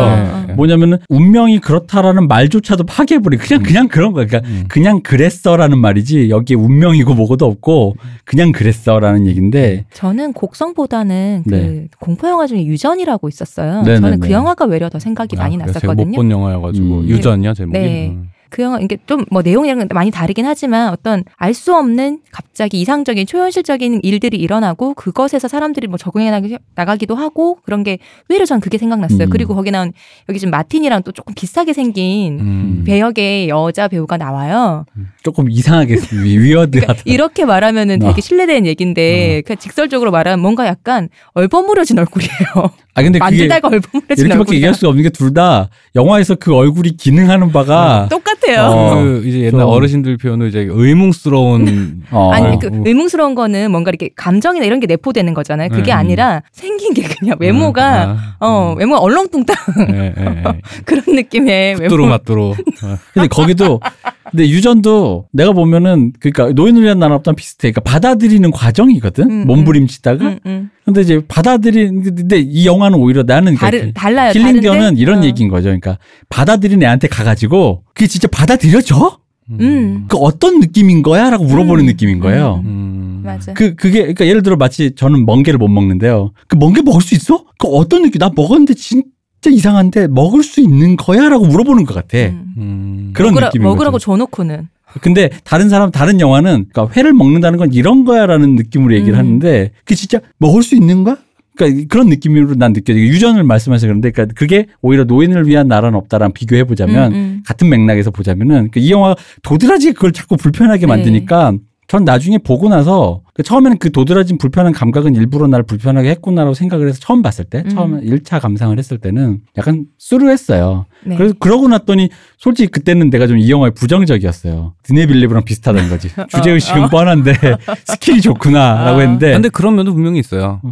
근데 두 번째 봤을 때는 조금 달랐어요. 그러니까 약간 곡성과 비슷한, 그러니까 약간 영화의 그 근간을 흔든 기분이 좀 있었거든요. 왜냐면 이제 이게 가까운 예로 최수종 씨 나오는 최근에 그 드라마 하나뿐인 내 편에 보면. 네. 최수종 씨가 뭐 누명 쓴 것처럼 보이는데 어쨌든 최수종 씨가 남편을 최수종이 사람을 죽일 리가 있어? 그렇지. 말도 안 되는 소리 하고 있어. 최수종 씨가 남편을 죽였다고 해서 평생 이렇게 가슴이 아픈 그 여자 주인공 그 엄마가 있는데 그 엄마는 그래도 그놈이 무기징역을 받았으니까라는 말로 납득을 하고 있는데 중간에 뭐 무기징역이었다가 어쨌든 모범수로 나온 거야. 그러니까 세상에 사람 죽인 놈을 길에 풀어놓는 게 말이 되냐면서 납득이 안 돼. 근데 생각해보면 그 사람이 죽든 살든 무기징역을 받았다는 걸 어쨌든 납득을 한 거잖아요. 그 사람이. 근데 거기서 무기징역을 받다가 어쨌든 한 20년 살다가 나왔는데 그건 이제 납득이 안 되는 거야. 근데 그 감각에 대해서 계속 리프레시, 그러니까 우리는 그냥 그 감각은 그렇겠거냐고 받아들이고 있잖아. 그치. 중간에 그러면 좀 억울하겠다. 사람을, 남편을 죽인 놈이 저렇게 버젓이 걸어다니는데라고 그러니까 하는데. 그 영화 전체에서 계속해서 흔히 말하는 낯설기학이라고 하죠. 네네. 그래서 분위기를 계속 환기를 시켜요. 그러니까 그 장면들이 되게 유려하게 자연스럽게 찍혔음에도 불구하고 이거 좀 낯설지 않아? 이 분위기가 좀 이상하지 않아? 묘하지 않아? 라는 그 어필을 계속해서 사운드로도 하고 맞아. 되게 미묘하게 앵글들이 정각이나 야이랩에서 찍은 앵글들이 없어요. 다 위나 아래로 틀어요, 자꾸. 네. 제일 희한한 앵글이 그거잖아요. 걔. 왜 마틴네 집에 가서 따지는 장면 있잖아요. 거기서 니콜 키드먼이 가서 따질 때. 아니, 니콜 키드먼 남자. 처음에 남편이 먼저 갔을 때. 남편이 가가지고 이제 나중에 아무도 없어! 네, 나와! 네. 내가 fuck you! 막 이러잖아. 근데 그 장면 보면 인물 중심으로 하는 인물은 잘려. 네. 맞아요. 집이 주인공이야. 네. 집이 주인공이야. 맞아. 그래서 그런 그 사실은 뭐 복도를 걸어 다니는 장면 이런 거에서도 천장 위주로 이렇게 위에서 이렇게 부감한 게 많았죠. 네, 이런 것들이 그 어떤 그 공간이랑 상황의 뉘앙스 안에 인물을 갖다가 위치를 시키면서 같은 사건도 같은 평범한 대화에 사실은 대화 내용만 보면은 그 마틴이라는 친구가 기가 막히게 연기를 잘한 것도 있지만 사실 마틴이라는 친구가 얘기하는 되게 초반에 많은 대사들은 근데 평범한 대사들이에요. 그렇죠? 되게 착실한 학생의 대사인 것 같아. 근데 이게 그 스티븐 그 콜린 패럴의 가족들의 하는 말과 위화감을 계속 일으킨단 말이죠. 그 묘하게 이제 그 시계 주는 대로 그냥 차고 댕기지 뭘 그걸 굳이 가족들로 바꾸겠다고만 하는 이런 것들이 별거 아닌 일상적인 대화로 보이는데 이게 저뿐만 아니라 콜린 패럴의 마음조차도 계속 불쾌하게 만들 거예요. 아마 실제로 불쾌하게 만드는데 그런 식으로 대사부터 뉘앙스, 톤 이런 것들 계속 위화감을 느끼게 만들어줘요. 그러다 보니까 이제 이 대표님이 말씀하시는 이런 세계가 받아들여져 안 불쾌해? 라고 하는 요 감각들이 한꺼번에 같이 계속 그 거슬리게 맞아요. 만드는 일부러 계속 거슬리게 만드는 거죠. 그래서 그게 그냥 단순히 낯설게 하기로 영화를 다르게 보라고 하면 흔히만 낯설게 하긴 낯설게 하기 이유가 있잖아요. 낯설게 하게 함으로써 이 영화 그 낯설게 함으로써 이제 관객의 주의를 환기시켜서 그죠. 뭘 봐라라고 얘기하는 거예요 지금. 근데 뭘 보냐 이거죠. 그러니까 그런 느낌에서 이 감각을 보라는 것처럼 느껴졌어요 저는. 그러니까 이 감각, 이 의사라는 사람이 자기 합리로도 해결이 안 되는데도 불구하고 너 왜 어디 가서 읍소도 안 하고 살인을 뭐 하다못해 황해처럼 청부살인업자를 쓴다든가 그러니까 뭐 뭘 안 하잖아. 거기서도 마틴을 죽이려고 하잖아요. 근데 마틴을 죽여버리면은 그 저주를 풀어줄 사람이 사라지니까 정말 다 죽으니까 못 죽이는 거 아니야. 그러니까 이 영화에서는 영화 전체에서 안락함이라든가 편안함을 느끼는 장면은 단 한 번도 없어요. 그죠? 네. 심지어 거기 나온 등장인물들도 다 그럴 거야 아마. 불편해요. 불편하지. 불편한데 그 불편함이 어디서 오냐? 넌 이미 죽어 있다라는 그 사이 시그널을 계속 보내는 거야. 계속. 집에서 찍은 장면이 많잖아요. 네. 근데 가장 안락하고 가장 편안해야 될 장소인데도 되게 계속 위험하고 불안하고 그렇죠. 그런 느낌이 아슬아슬한 느낌이잖아요. 그 불이 켜진 곳과 켜지지 않은 곳, 통로와 그 방 이런 것들을 그런 인 공간과 그렇지 않은 공간을 계속 대비를 시켜주면서 그 인 아웃을 계속 강조를 해요. 그렇게 대비를 하면서 이 공간이 안락한 공간만은 아니야 혹은 이 공간이 위험한 공간만은 아니야라는 대비를 계속해서 강조를 해주죠. 그걸 또 묘하게 앵글들을 계속 틀어가지고 인물이 편안한 위치에 안 가 있어 지금 계속 다. 그러니까 그 감각이 이상하다라는 거 떠나서 그리고 또 하나는 그 법질서에 대한 것. 그러니까 그렇게 해서 결국 그 납득을 했다 치자. 근데 그것은 공평하지도 않다라는 거지. 예를 들어 그러니까 그럼 역으로 이런 질문을 하는 것 같은 거야. 그게 진짜 100% 공평하면 어떻게 보면 어떤 사람조차 납득할 수 있을 것만 같아. 근데 사실 그런 건 없다라는 그렇죠. 걸 이 영화가 보여주잖아요. 그 이 대표님이 그 말하니까 제가 또 드는 생각이 보면은 그 마틴이라는 친구가 그 콜린 페럴 스티븐한테 네. 탓하는 것들이 법적인 문제와 감정적인 문제와 경제적인 문제가 뒤섞여 있어요. 그죠. 아. 그러다 보니까 당연히 경제적으로 다 사실은 원래 이제 현대의 법 체계에선 요 세 개를 분리하다 보니까 사실은 송사는 안 하는 게 제일 좋다라는 게 어떤 식으로든 그거는 송사로 해결이 안 되기 때문이잖아요. 그죠. 근데 그리고 그렇게 하면 의료 법인이랑 싸우잖아요. 그러니까 내가 잃는 것들과 얻는 것들을 플러스 마이너스 계산하면 제일 좋은 건 송사가 없는 게 제일 좋은 건 거야. 그지. 이미 벌어진 상태에서 뭐 어떤 방식으로든 해결이 안 돼. 근데 마틴이 요구하는 건 이 세 개를 총체적으로 뭉뚱그린 정의를 원하는. 그러니까 정의란 말이 나온다라는 생각이 드네요. 그지. 그러니까 법질서가 인간이 만들어서는 도저히 완벽한 등가를 만들까 완벽하게 올바를 수 있는 완벽한 정의를 구현해낼 그렇죠. 수가 없다. 그 처음에 저주를 내리기 전에 보면은 집으로 초대를 하잖아요. 억지로 집으로 초대를 하잖아요. 마틴이 엄마랑 같이 밥을 먹자고 초대를 하잖아요. 본인이 초대를 먼저 받아진 후에 그 의사분의 초대를 받아진 후에 우리 집에도 한번 오세요 하고 했는데 전 그 부분이 좀 징그러웠어요. 맞아요. 왜냐하면 그렇죠. 엄마가 갑자기 애는 없고 엄마가 갑자기 플러팅을 하잖아요. 갑자기 그러잖아요. 근데 그러니까 그게 보고 난 다음에 어떤 느낌이었냐면 그 부분이 처음에는 저주를 내리지 않기 그 전에 그 사람을 자기 아빠로 포섭하기 위한 과정이었다고 생각해요. 근데 그거를 실패하고 나니까 내 아빠로 못 만들 바에는 너에게 내가 받았던 걸 가해주겠어 라는 느낌이라서 되게 징그러웠었어요. 그렇죠. 징그럽죠. 그게 말씀하시니까 그게 제가 느끼는 느낌이 뭐였냐면 내 팔이 없어졌으니까 네 팔 떼서 붙일게. 근데 붙을 리가 있나. 그지. 안 붙는단 말이야. 아야 그거 붙여봐야 소용없어. 라고 니네 자식들 팔 하나씩 떼야겠네? 그런 거야. 네. 그러니까 영화가 그런 얘기하는 우리 세계가 합의한 이 세계 질서가 그런 거라는 거지. 그러니까 아다리가 안 맞는 어떤 것들을 견강부회를 계속 해야만 하니까 그러니까 그 불편함을 계속 그 낯설게 하기로 인지를 계속 시켜주는 그러니까. 거야. 네. 이 세계 질서가 그렇게 공평한 게 아니야. 근데 니들 어딘가 납득하고 살잖아. 어쨌든 네 남편 죽였지만 무기징역이 너 납득했잖아. 괜찮아? 그게 납득이 돼. 그 감각에 대해서. 그렇죠. 어떤 사람은 그걸 과하다 느낄 거고 그쵸. 어떤 사람은 이걸 모자라다 느낄 그쵸. 거고 어떤 사람은 얘가 이 어떤 걸로도 해결되지 않는다고 느낄 것이고. 그래서 그런 느낌을 이렇게까지 막 이렇게 서늘하게 나를 엄청 세워서 표현을 맞아요. 하죠. 왜냐면 그게 말하기가 저희도 말하면서 제가 저 스스로 그쵸? 말이 좀 이렇게 미묘하게 이렇게 정확하게 언어로 표현하기 애매해요. 네. 그러니까 이게 저스트한 그러니까 그 우리가 딱 맞는 단어를 못 찾겠어요. 저스트하게 1:1 대응하는 단어를 못 찾는 것처럼 그 세계 안에서도 내가 겪은 일 이걸 그럼 내가 겪은 일을 어떻게 회복을 하고 기쁨이면 그 기쁨을 어떻게 돌려주고 슬픔이 어떻게 돌려주고 이게 1:1 대응하는 것들은 이미 지나간 시간 안에서는 없다. 앞으로도 없을 것이다. 그냥 그 순간이 지나간 순간 그건 끝난 일이고 저주나 불행이나 비극이라는 거는 보통 그렇게 발생을 하죠. 어떤 식으로든 그죠. 그 회복이 안 되는 좌절을 한번 겪은 다음에는 어떻게 해도 그거는 핏하게 맞는 것은 단 하나 있을 수가 없다라는 요 감각을 얘기하는 게 아닌가라는 게 그 얘기하다 보니까 좀 정리가 되네요. 네, 그러니까 저희 방송 이렇게 좋은 방송이에요. 비극은 벌어졌고 그 비극을 수습해 나가는 방법에서 뭐 감정적이든 서로 간에 송사든 간에 완벽하게 공평공사한 건 없고 그럼에도 불구하고 너희들은 어느 순간 어느 시대 어느 지역에 있는 사람들은 그걸 납득하고 있다라는 희한한 감각을 갖고 있지 않니? 라고 영화 감독이 물어보는 거죠. 한 번 더 물어볼 수 있는 건 그리고 그게 아무리 그 딱 맞지 않더라도 그게 없으면 그러니까 질서가 유지가 될 수가 없는 그죠. 그런 거죠. 그게 이 세상의 또 질서라는 걸 또 얘기해 주는 거죠. 그러니까 아버지가 그 눈 감고 이렇게 총을 쏘는 그 장면이 그러니까 그게 그럴 수밖에 없잖아. 사실 그 우리 그 장면까지 가면 그 영화에서 그 장면까지 따라가면 그 아버지가 눈 감고 총을 쏘는 장면은 납득되잖아. 솔직히 그쵸. 그 방법밖에 없잖아. 그러니까 그 사람이 할 수 있는 최선인 거지. 최선이잖아. 그러니까 그 방법밖에 없다라는 것도 우리가 납득하는 그 느낌이 너무 신기한 거야. 뭐 개인적으로는 뭐 어떤 사람에 따라 좀 비겁하다고도 할 수 있고, 그렇죠. 비겁하다 할 수 있고 뭐 하지만은 어쨌든 그냥 그 묘사된 캐릭터가 갖고 있는 합리성 안에서는 그게 최선이긴 하죠. 네. 농담을 안 하는 우디 알렌이 찍은 영화 같아요. 그래서 약간 그런 기분이. 난 저는 이게 약간 왜 좀 즐거웠냐면 약간 코미디였어요. 나한테는 약간 그런 있어요. 블랙이 좀 더 많은 코미디보단 블랙이 좀 더 많지만 약간 코미디였거든요. 그 기본적으로 그런 시니컬한 태도를 바닥에 깔고 있죠. 그렇죠. 네. 그래서 전 니콜 키드만이 오늘은 맞지? 하면서 탁 하는데 난 거기서 피식 웃었거든. 두 번 나오죠 그 신이. 네. 두 번째 나올 땐 더 웃었어.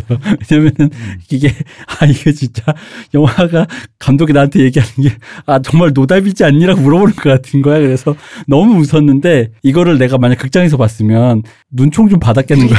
아 근데 그런 게 있어요. 웃으라는 건지 말라는 건지 같이 하는 장면들, 뭐 딸내미 그 큰딸이 노래하는 장면이라든가 그 아들내미 합창단이라며 그리고 막 아들내미 그 아들내미가 막 자기 머리카락을 잘라서 뭐 그런 갑자기 장면이라든가 웃기잖아요 그런 게. 네, 이게 그런 면에서 되게 박찬욱 감독스러운 면들이 있거든요. 네 맞아요. 비틀어진 유머. 근데 보니까 되게 서로 극찬을 하셨더라고요. 네 서로 좋아하신다고. 그러니까 약간 솔직히 이거 좀 비하어로 쓰자면 이 단어 써도 돼요? 뭐야? 또 그거 쓰려고? 약간 짭찬욱 같은 느낌이 좀 있어요. 아닌데 그렇지 뭐 그럴 수도 있는데 어쨌든 이 주제의식을 여기까지 들어간 거에 왜냐하면 제가 이제 드니 빌뇌브 때 느낀 거지만 나 그때 약간 그런 생각을 했거든요. 아 이제 주제의식이란 건 없나? 없나? 이제 없나? 그러니까 인문학적으로 세계를 바라보는 시선이라는 게 이젠 더 이상 별 의미가 없기도 하죠 실제로. 없고 그리고 하는 사람이 없나? 하는 느낌? 사람도 없고 새로운 걸 제공해 주는 사람이 없나? 그냥 재미있는 건가? 이랬는데 이 정도까지 날 서서 그러니까 내가 지금 앉아 있는 좌석에서 있잖아요. 예를 들어 그러니까 내가 지금 맨 앞열에 앉아 있는데 영화가 계속 영화를 보고 있던 어느 순간 극장 맨 뒷열에 앉아 있는 기분으로 나를 만들어 쭉 뒤로 밀어서 네 뒷열에 앉아서 보니까 앞열에서 영화를 멍때리고 보는 애들이 어떻게 보여? 라는 느낌으로 계속 감독이 나를 뒤로 쭉 밀어내는 기분인 거예요. 근데 극장 바깥으로까지 가가지고 저 봐 둘이 저 데이트 한답시고 표를 끊는 애도 이상하지 않아? 저 여자는 왜 커피를 샀지? 뭐 이런 거 있잖아. 그걸 계속 나를 뒤로 미는 기분이 스크린 앞에서. 그래서 모든 걸 환기시키는 거지. 네, 그런 면에서 약간의 그런 형식적인 고개를 분명히 하고 있어요. 네 맞아요. 그래서 반가웠어요. 네. 너무 오랜만에. 왜냐면 전 솔직히 진짜 드니 빌뇌브 때 약간 절망한 기분이 이게 다구나 이제 야, 이게 영화예술의 끝이구나. 기대했었는데. 오해하실까봐 하는 말인데 드니 빌뇌브가 너무 훌륭하다는 말의 다른 표현입니다. 맞습니다. 네. 네. 그러니까 드니 빌뇌브가 모든 걸 다 갖고 있어요. 그리고 이제 최고의 테크니션이고 네. 이제 이게 끝이구나. 더 보여줄 줄 알았는데. 그래서 이제 영화는 여기서 끝이구나. 영화가 보여줄 수 있는 어떤 영화의 한계 끝, 매체 실험, 사람들에게 환기시키는 어떤 인문학적인 소양, 뭐 기타 시선, 제공해줄 수 있는 어떤 새로운 시선 없구나. 그냥 뭐 그냥 그런 거구나 했는데 이 사람을 이렇게 뒤로 밀어 뭐 이러셔가지고 정말로 간만에 좀 반가운 영화였고 예, 그런 식으로 그런 형식적인 고개라는 게 사실은 다른 얘기가 아니라 우리가 쉽게 몰입하는 전형적인 이야기 안에서 예를 들어서 아까 얘기했지만 이게 연쇄살인범이어도 얘기는 똑같은 구조로 갈 수 있거든요. 네. 거기에다가 그러면은 어떤 그 한 영화 안에서 각각 아예 다른 세계관 두 개가 충돌을 하면서 그거를 봉합시키는 솜씨라는 게 사실은 되게 그쵸. 고개거든요. 이게 고개라 다른 게 아니라 그게 고개라는 거거든요. 그러니까 이런 미학적인 야심이 느껴지는 시도를 하는 감독들이 사실 요즘에 그렇게 많지가 않아요. 그죠. 예, 그러다 보니까 이제 반가운 느낌이 확실히 있는데 그럼에도 불구하고 저는 찝찝했다. 즐기는 영화는 아니다. 찝찝했다. 이게 사실 박찬욱 감독 영화도 제가 좋아하고 잘 만들었다 생각하는데 즐겨보진 않아요. 그분들의 그 연출자들의 그 미감이 저한테 그닥 즐겁지가 않아요. 더 즐기고 덜 즐길 수 있는 영화가 조금 갈라지는 것 같아요. 네. 박찬욱 감독 영화는. 그래서 이 영화를 아마 그런 감각, 나 왜 이걸 납득하고 있지? 혹은 거기에 좀 포커스를 두고 보신다면 다시 한번 그거 보시면은 신선한 체험을 전 약간 두 번째 볼 땐 진짜로 그 감각에만 집중해서 봤거든요. 근데 다시 보고 싶진 않다. 그러다 보니까 힘들어요. 저 약간 솔직히 말하면 저는 좀 과장하자면 약간 그라비티적인 체험을 했어요. 진짜로. 진짜로 영화 바깥에서 계속 뒤로 밀리면서 왜 그럴 때 있지 않습니까? 어떤 단어를 혼자 중얼중얼거리다 갑자기 그 단어가 이상해지는 감각 있잖아요. 뭐 게슈탈트 붕괴라고 뭐 흔히 말하는. 그것도 뭐 정확하게 학적인 용어는 아니래요. 그러니까 돌아가는 용어라고 그러죠. 그거를 이제 사실은 언캐니하다라고도 표현을 하고 이런 걸 갖다 이제 영화에서는 이제 낯설게하기, 엘리네이션 이런 말로 다 퉁을 치는데 핵심은 뭐냐면은 맨날 보던 풍경이 낯설게 보게 되는 것들이 있는데 그게 되게 인지과학적으로 그런 순간들이 있대요. 정신과적으로 있대요. 근데 그 이제 사실은 훌륭한 연출 라는 게 결국은 다 훌륭한 인지과학자들인 게 그 보는 관객이 어떤 느낌을 받을까를 계산을 해서 되게 인지과학적으로 사고를 해서 연출을 하는 거거든요. 그쵸. 근데 그거에 대해서 여러 가지 이렇게 하면 이런 반응이 나온다라는 룰이 나오는 것들이 이제 장르의 규칙이 되는 거고 그 주류 영화들의 표현 방식이 되는 건데 이걸 갖다가 뒤틀어서 좀 더 많은 걸 사람들에게 느끼게 하고 맨날 보는 것들을 새롭게 보게 하고 이런 것들이 사실은 되게 교과서적으로 말하는 좋은 영화, 저 가치 있는 영화라고 많이들 이제 평론가들이 이런 거 왜 이렇게 지루한데 니들이 이렇게 빨아주는 거야라고 욕하는 그 영화들 왜냐하면 익숙하지 않은 감각을 깨우니까 불쾌하거나 낯선 거예요. 낯서니까 몰입이 안 되고 그런데 그런 측면에서 되게 오랜만에는 아니고 이제 쉽게 볼 수 없는 그런 시도를 하는 감독이었다. 이런 측면에서 이 대표님이 되게 높게 평가를 하시는 거죠. 반가웠습니다. 어쨌든 그러니까 이런 영화는 이런 영화라고 말하는 게 웃긴 게 그러니까 이런 식의 야심을 가졌는데 대부분 실패하고 이런 흔히 말하는 짭 예술 영화, 전 자소서 영화로 표현합니다. 이게 좀 잘못 찍으면은 네. 흔히 말하는 일본 애니에서 만드는 작붕 캐붕이에요. 그러니까 자소서 영화죠. 제 네. 표현으로. 그러니까 저 학교에서 예술 좀 배웠고요. 이렇게까지 찍을 수 있고요. 잘 찍었고요. 그러니 여러분 깐네 평론가분들, 세계 영화분들 저 좀 주목해 주시면, 저를 데려가 주시면 제가 헐리우드에서 뭐 할 수 있을까요? 뭐 이런 느낌 있잖아. 그런데 그런 느낌이 아니라 정말 자소서가 아닌 저 진짜 이렇게 스펙 높습니다가 아니라 그거 모르겠고 제가 한번 야심차게 준비해봤습니다라는 진짜 그 느껴졌어요. 그래서 좋았던 것 같아요. 그래서 재밌었던 영화 같고, 사실 이 영화를 맨 앞에 배치한 이유는 이 영화를 안 보실 분이 너무 많은 것 같은데 네. 그냥 소개 차원에서 이제 네.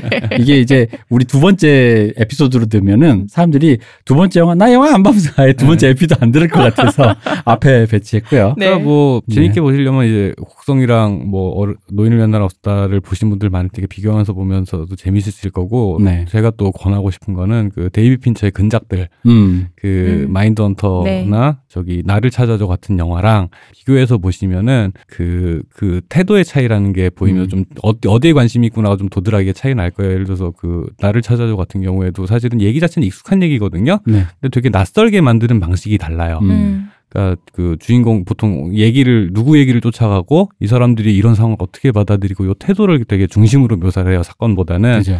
그런 차원에서 비교해서 보시면 약간 좀 흥미로울 수 있을 것 같으니까 그렇게 보셔도 괜찮을 것 같습니다. 저 말씀하신 영화는 언젠가 한번 저희가 네. 다루도록 하겠습니다. 네. 그 영화도 사실은 저희가 최근에 박박사랑 맨날, 왜냐면 박박사랑 저랑 언어로 정리가 안 됐었어요. 이게 뭔가 이게 그러니까 이상한데 예전에 나온 거랑 분명히 달라요. 예전 작품들이랑. 이상하게 다른데 재밌어. 근데 다른 건 느끼는데 뭐가 다른지를 잘 모르겠는 거야. 마인드헌터 얘기하면서 했던 그런 얘기. 그래서 그거를 저희가 좀 정리하면 네. 언젠간 한번 떡밥으로 던진다. 다음에 한번 그걸 다뤄보도록 하겠습니다. 데이비 핀처의 세계. 네, 뭐 일단 그렇게 하겠습니다. 어쨌든 이 영화 킬링디어. 네. 저기 불편하시더라도 꼭 보세요. 이게 진짜 2010년대 이런 영화 없습니다. 드문 영화 맞습니다. 정말 드물고 귀한 영화입니다. 솔직히 말하면요. 킬링디어 영화 다 안 봐도 돼요. 앞에 한 10분, 20분만 봐도 이런 느낌으로 이런 걸 표현했구나가 사실은 되게 잘 느껴져서 뒤로 가면 사실은 솔직히 말하면 제 느낌에는 그냥 예정된 수순을 밟아가는 비극이에요. 맞아요. 네, 저는 그렇다 해도 끝까지 보는 거 괜찮은 것 같아요. 왜냐하면 그러니까 되게 연기들이 그쵸, 이렇게 그쵸. 튀는 연기가 아무도 없잖아요. 다들 담담하고 이렇게 좀 낮은 음의 연기들이잖아요. 근데 그 안에서 그들이 왜 아버지의 눈에 잘 들기 위해서 뭐 크게 하지도 않는데 그 작게 발견할 수 있는 그게 하는 느낌도 좋았었거든요. 그래서 그냥 쭉 보실만 하다고 생각해요. 그러니까 괴로워하실 분들이 그래도 그냥 뭔데 하고 호기심에 한번 틀어보실까 봐. 그러니까 이 감독님의 영화들 중에 이제 유명한 게 지금 우리 아까 얘기했듯이 송곳니랑 더 랍스터랑 지금 킬링디어잖아요. 네. 근데 전 송곳니를 못 봤는데 더 랍스터를 생각해보면은 지금 이게 훨씬 더 편안한 영화예요. 훨씬 편안한 영화예요. 그래서 그냥 이거 보시는 게 나을 것 같아요. 알겠습니다. 네. 그 랍스터에서 맞아요. 랍스터가 오히려 아까 그 우리 박 박사 얘기했던 그 주제적으로 조금 더 들어갔다면 네. 그 주제를 이제 한 번 더 뒤트는 게 이제 네. 킬링디어에 가깝거든요. 네. 그래서 뭐 여러분들 많이 보시면 근데 저희 또 많이 불쾌하실 거예요.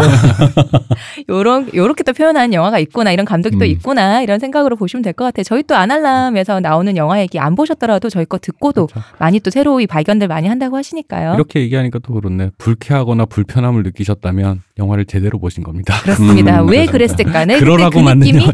그러니까요. 감독님이 우리 불편하게 하려고 만든 영화였더라고. 네, 그렇습니다. 네. 일단 오늘은 오늘 킬링디어 네. 여기까지 하고요. 내일 영화 또 우리 그래도 오늘은 또 예고하죠. 내일은 우리가 네. 이제 이런 좀 뭔가 안 본 사람 거의 없을 영화야. 했으니까 많은 사람이 본 영화. 그렇죠. 많은 분들이 본 영화. 그렇지. 그런 거 한번 해야죠. 네. 말씀 안 해주시고 지금까지 이런 영화는 없었다. 없었지. 그럼 없었어. 영화인가 노래인가. 내일 기대해 주시기 바랍니다. 네. 오늘 킬링디어 여기까지 하고요. 내일 또 찾아오겠습니다. 소개해 주신 박 박사님. 네. 수고하셨습니다. 이동규 대표님. 감사합니다. 시오셨습니다.